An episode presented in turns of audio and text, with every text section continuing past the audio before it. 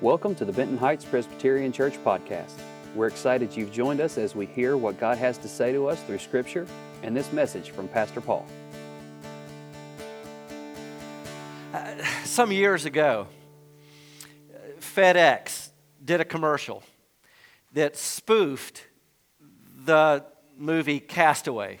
You know, the movie starring Tom Hanks that he was a FedEx employee whose plane went down, and so he was stranded on a deserted island for years. Well, in the commercial, the now rescued FedEx employee goes to the door of a suburban home, package in hand. Uh, when the lady comes to the door, he explains to her how he has survived five years on a deserted island, and during that whole time, he kept her package safe in order to deliver it to her. In a sense, it was motivation for him to keep going, to keep hope alive. So he hands her the package. She gives him a simple thank you. But he's curious about the package uh, that he's been protect, protecting these five long years. And he says, If I may ask, what was in the package after all? She opens it, shows him the contents, and says, Oh, nothing really. Uh, just a satellite telephone, a GPS, a water purifier, and some seeds. Obviously, the point was that the stranded employee had all the resources of rescue at his disposal, and he had no idea.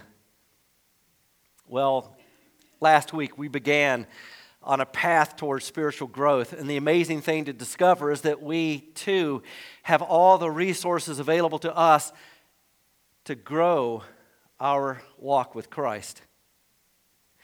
And many of you are doing that. You're taking advantage of all those resources to grow in the knowledge, grace of our Lord and Savior Jesus Christ. Maybe some others of you don't even know about those resources. What, what is it that you're talking about? Or, or maybe you know about them, but you've never really taken advantage of them. Well, last week we asked the question why? Why is it important that we grow spiritually? Number one answer was because, well, we're commanded to.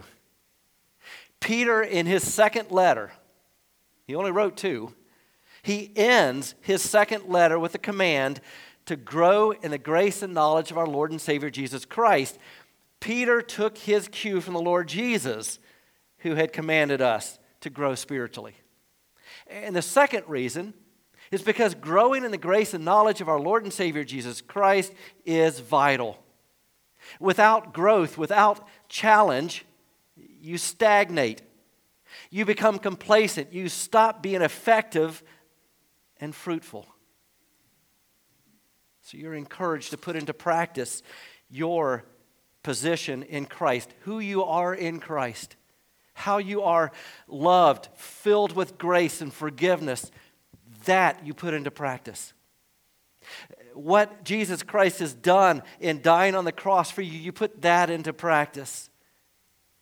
The key to all of that is to bring glory to God. So we're going to keep talking about that.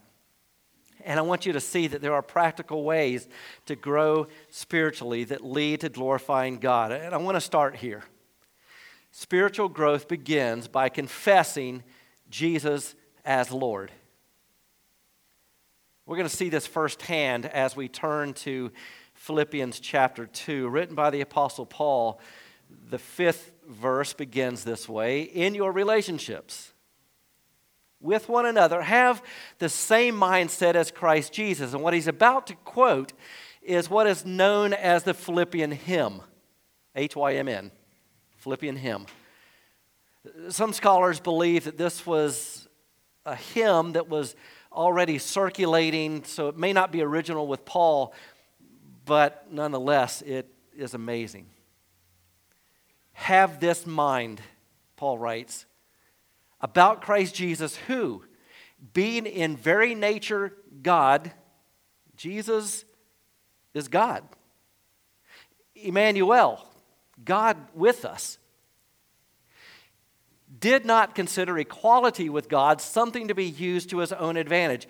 It's not that he relinquished being God, It's just that he chose to operate mostly in this world as, verse 7, he made himself nothing by taking the very nature of a servant, being made in human likeness. Jesus is God who took on flesh and blood. That means he experienced everything that we do. He knew joy, he knew friendships. He also knew what it was to be hungry and thirsty and poor and tired and exhausted. He knew what it was to suffer, to be made fun of, to be betrayed. He also knew what it was to die. Paul says, and being found in appearance as a man, he humbled himself by becoming obedient to death, even death on a cross in our place for our sins.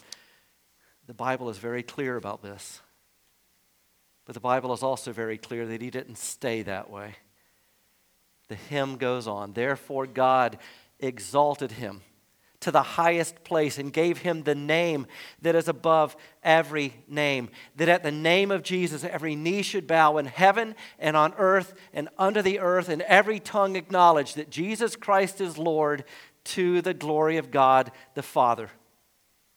Because of Jesus' obedience, the Father has exalted him, resurrected him, brought him back into life, brought him back onto the throne, and has called everyone in the universe to confess him as Lord. And that, Paul says, brings glory to God. You see, in order to give glory to God, we must confess Jesus Christ as Lord. And by the way, eh, this is a package deal. You can't say, I've trusted Jesus as my Savior. I know that He died on the cross for my sins, and later I'll let Him be Lord, you know, the one who rules over my life. These are not two distinct acts. When you are saved, you confess Jesus Christ as Lord. That's what enabled the Apostle Paul to write to the Romans if you declare with your mouth Jesus is Lord and believe in your heart that God raised him from the dead, you will be saved. You see, if you want to be saved, if you want your sins forgiven, if you want the way to deal with the mess in your life, you must confess that Jesus Christ is Lord. There is no other way. Religion, morality, good works, none of that is enough. You can never be good enough. You can never do enough good. Acts 4:12 repeats this in another way of saying it. Salvation is found in no one else, for there is no other name under heaven given to mankind by which we must be saved. in 1781, Henry Martyn was born in England. His mother died while he was a child. His father worked hard to see that Henry was well educated. Henry ended up graduating from Cambridge University. Let me share with you some of his biography. Henry, however, had felt about his life that he was grasping at shadows. Didn't know, you know, what is life all about? What's the purpose? Where what am I doing? And then his father, a believer, suddenly died. And this shadow grasper now felt that he had lost his anchor in life. He turned to his neglected Bible and read the Acts of the Apostles, which forced him on his knees in prayer to thank God for sending his son into the world to save him from his sins. Henry Martyn then felt the call to missionary work and was ordained an Anglican priest. Two years later, at the age of 25, he sailed to India. Nine months later, he arrived in India where he lived in an abandoned Hindu temple for some time. And as he watched people in the village go to their temples, prostrating themselves before their idols, he wrote, This excited more horror in me than I can well express. It prompted Henry Martyn to tell everyone he could about the Lord. And there, in predominantly Hindu and Muslim communities, Henry Martyn would gather hundreds, up to 800 at a time, in crowds to hear the message of Jesus Christ. So let me ask how do you think you would fare in similar circumstances? Would you be so moved? Is your heart motivated to do something about so many hurting, lost, hopeless people all around you? You say, Well, what can I do?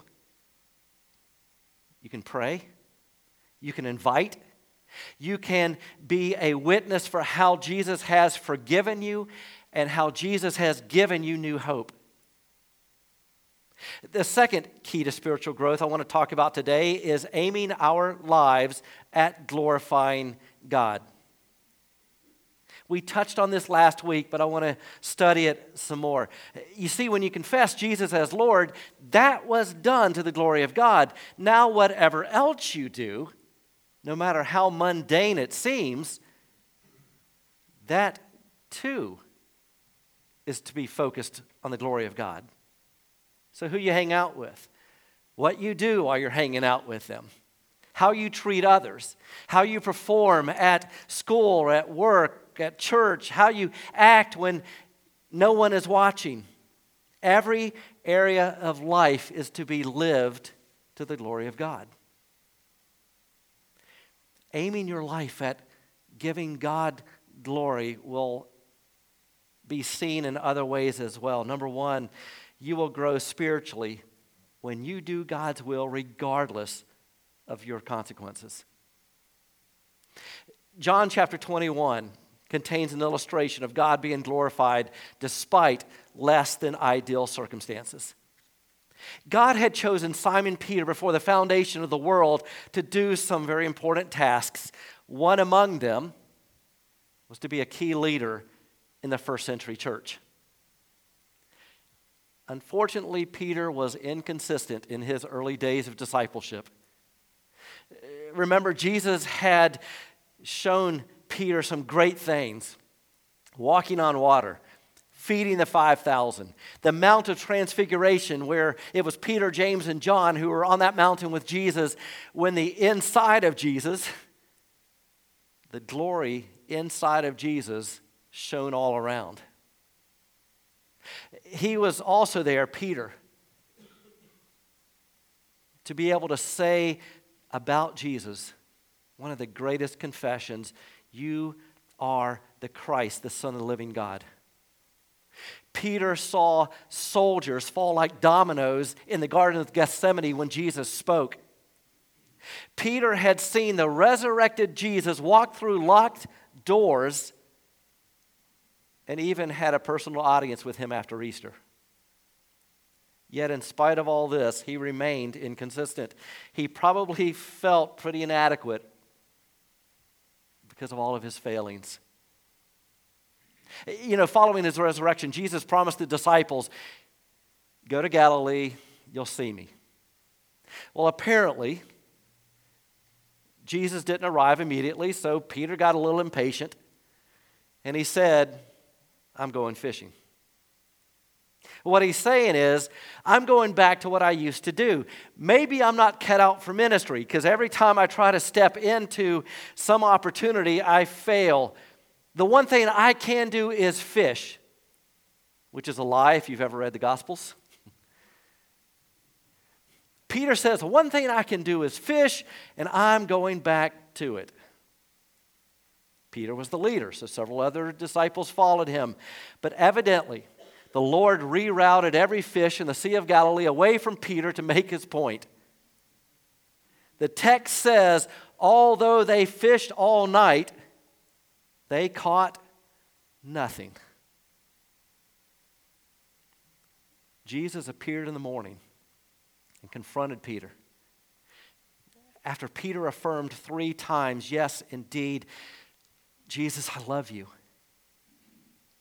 Jesus said to Peter, Very truly, I tell you, when you were younger, you dressed yourself and went where you wanted.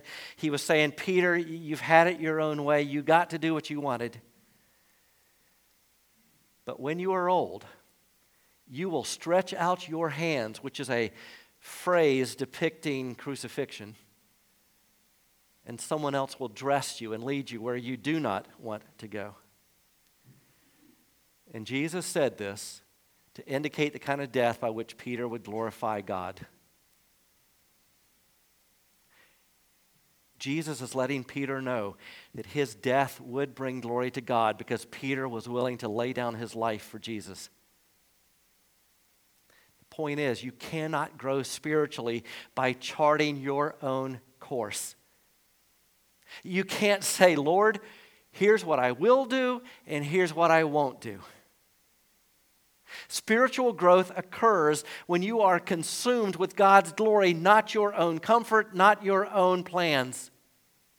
Number two, you will grow spiritually by being humble. Philippians chapter 1 is a wonderful illustration of humility from the Apostle Paul. From his life, Paul was nearing the end of his life when he wrote to the church at Philippi. But he had been involved in some very great adventures throughout his life. He had preached in Athens, he had accomplished great things in Corinth, in Thessalonica, in, in Berea. He survived a shipwreck while being transported as a prisoner to Rome, among many other things. Paul, because of his many missionary journeys, was the spiritual father and grandfather of almost every Gentile believer.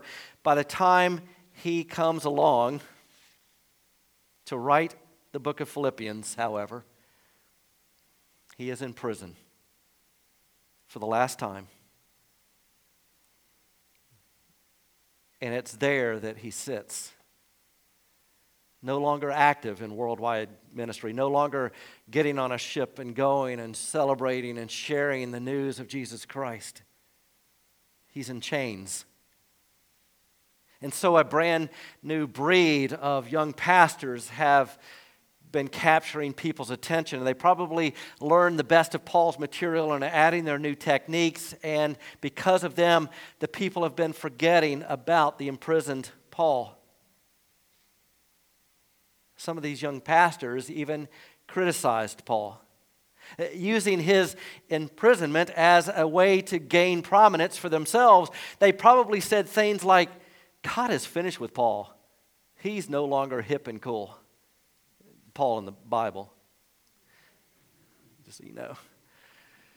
Or they said things like, I think Paul must have made some huge mistakes. I mean, God has shelved him. Why else is he in jail, right? But despite opposition, Paul's attitude in prison was one of joyful contentment. He actually rejoiced in the boldness of those who came after him. Let me share with you what he writes in Philippians chapter 1, beginning at verse 14. He says, And because of my chains, because I'm in prison, most of the brothers and sisters have become confident in the Lord and dare all the more to proclaim the gospel without fear. Some Christians had actually become bolder in their witness because they saw the example of Paul, they saw the sufferings of Paul. He goes on. What's more, Paul rejoices in that the gospel is going to be preached no matter who's doing it. It's true that some preach out, some preach Christ out of envy and rivalry, others out of goodwill. Those who preach out of goodwill do so out of love, knowing that I am put here for the defense of the gospel. Those who preach out of envy and, and rivalry, they preach Christ out of selfish ambition, not sincerely, supposing that they can stir up trouble for me while I am in chains. Paul's opponents were jealous, some of them. because of his achievements, and they tried to make his imprisonment worse through criticism. But Paul doesn't complain. Here's what he says But what does it matter? The important thing is that in every way, whether from false motives or true, Christ is preached. And because of this, I rejoice. The motives may be false, but Jesus Christ is true. The motives may not be above board, but everything about Jesus Christ is true. And what Paul is saying is as long as Jesus Christ is preached, who cares what they say about me? Only a mature, humble man whose sole aim it is to glorify God can say such things. And number three, you will grow spiritually in your response to trials. In his first New Testament letter, the Apostle Peter wrote to a group of believers who are suffering because of obedience to Christ.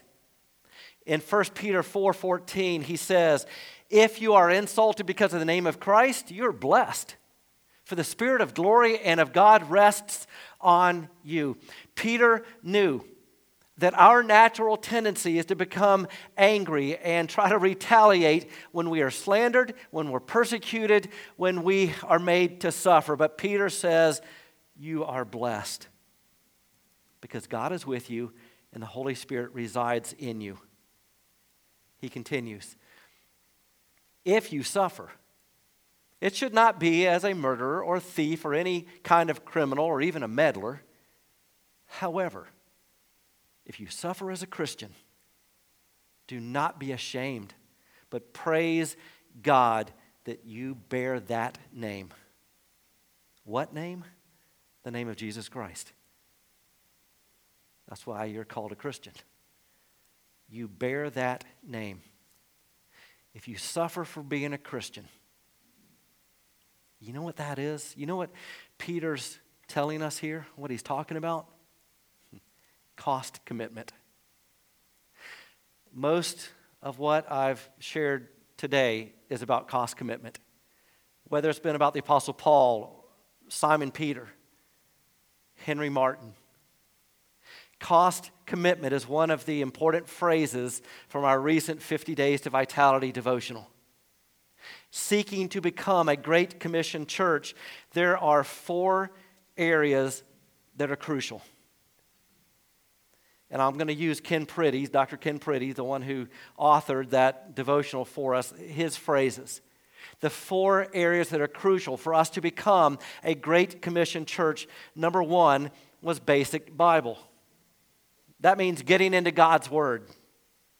And you can do that on your own as you spend a few minutes each day reading God's love letter to you. That's what the Bible is. For over a year now, I've included daily Bible readings to get you prepared for the next week. Those are on the back of the bulletin. And we have a number of Sunday school classes and Bible studies to join, and there are going to be more coming this fall. Basic Bible. So, getting into God's Word, how vital that is to become a Great Commission church. Second, preemptive prayer. Prayer. Talking to God, hearing from God. The importance of understanding and using prayer is one of the reasons I'm teaching a five week elective Sunday school class on prayer. Today will be the second of those five weeks, and I'll repeat it from time to time. Number three, Again, Ken Priddy's words missional multiplication, in other words, evangelism. Sharing the good news of Jesus Christ in a way that is concise but clear to elicit a response, hopefully, a response of faith. And we'll be talking more and more about this as time goes. And the final of those virtues, those values, those pillars, those crucial areas is cost commitment. Cost commitment means being a follower of Jesus isn't always easy. Let me begin with what cost commitment is not. Cost commitment isn't, I'll follow Jesus as long as I don't have to change. I'll follow Jesus as long as I'm comfortable. I'm fo- I'll follow Jesus as long as it doesn't require commitment. It isn't, I'll follow you, Jesus, if you're going my way. Cost commitment means following Jesus is often countercultural. It means not having it my way, but God's way. Cost commitment is about being sold out for Jesus despite opposition, despite criticism, despite what's comfortable for us. Cost commitment is loving God with all your heart, soul, mind, and strength, and your neighbor as yourself. As a friend of mine recently said, let's do something good for Jesus. And I say amen to that as a church. Let's do something good for Jesus. Let's continue doing something good for Jesus. We hope you found this message to be encouraging. We'd love for you to join us on Sunday mornings. Find us on Facebook and Instagram and at bhpres.org for more information.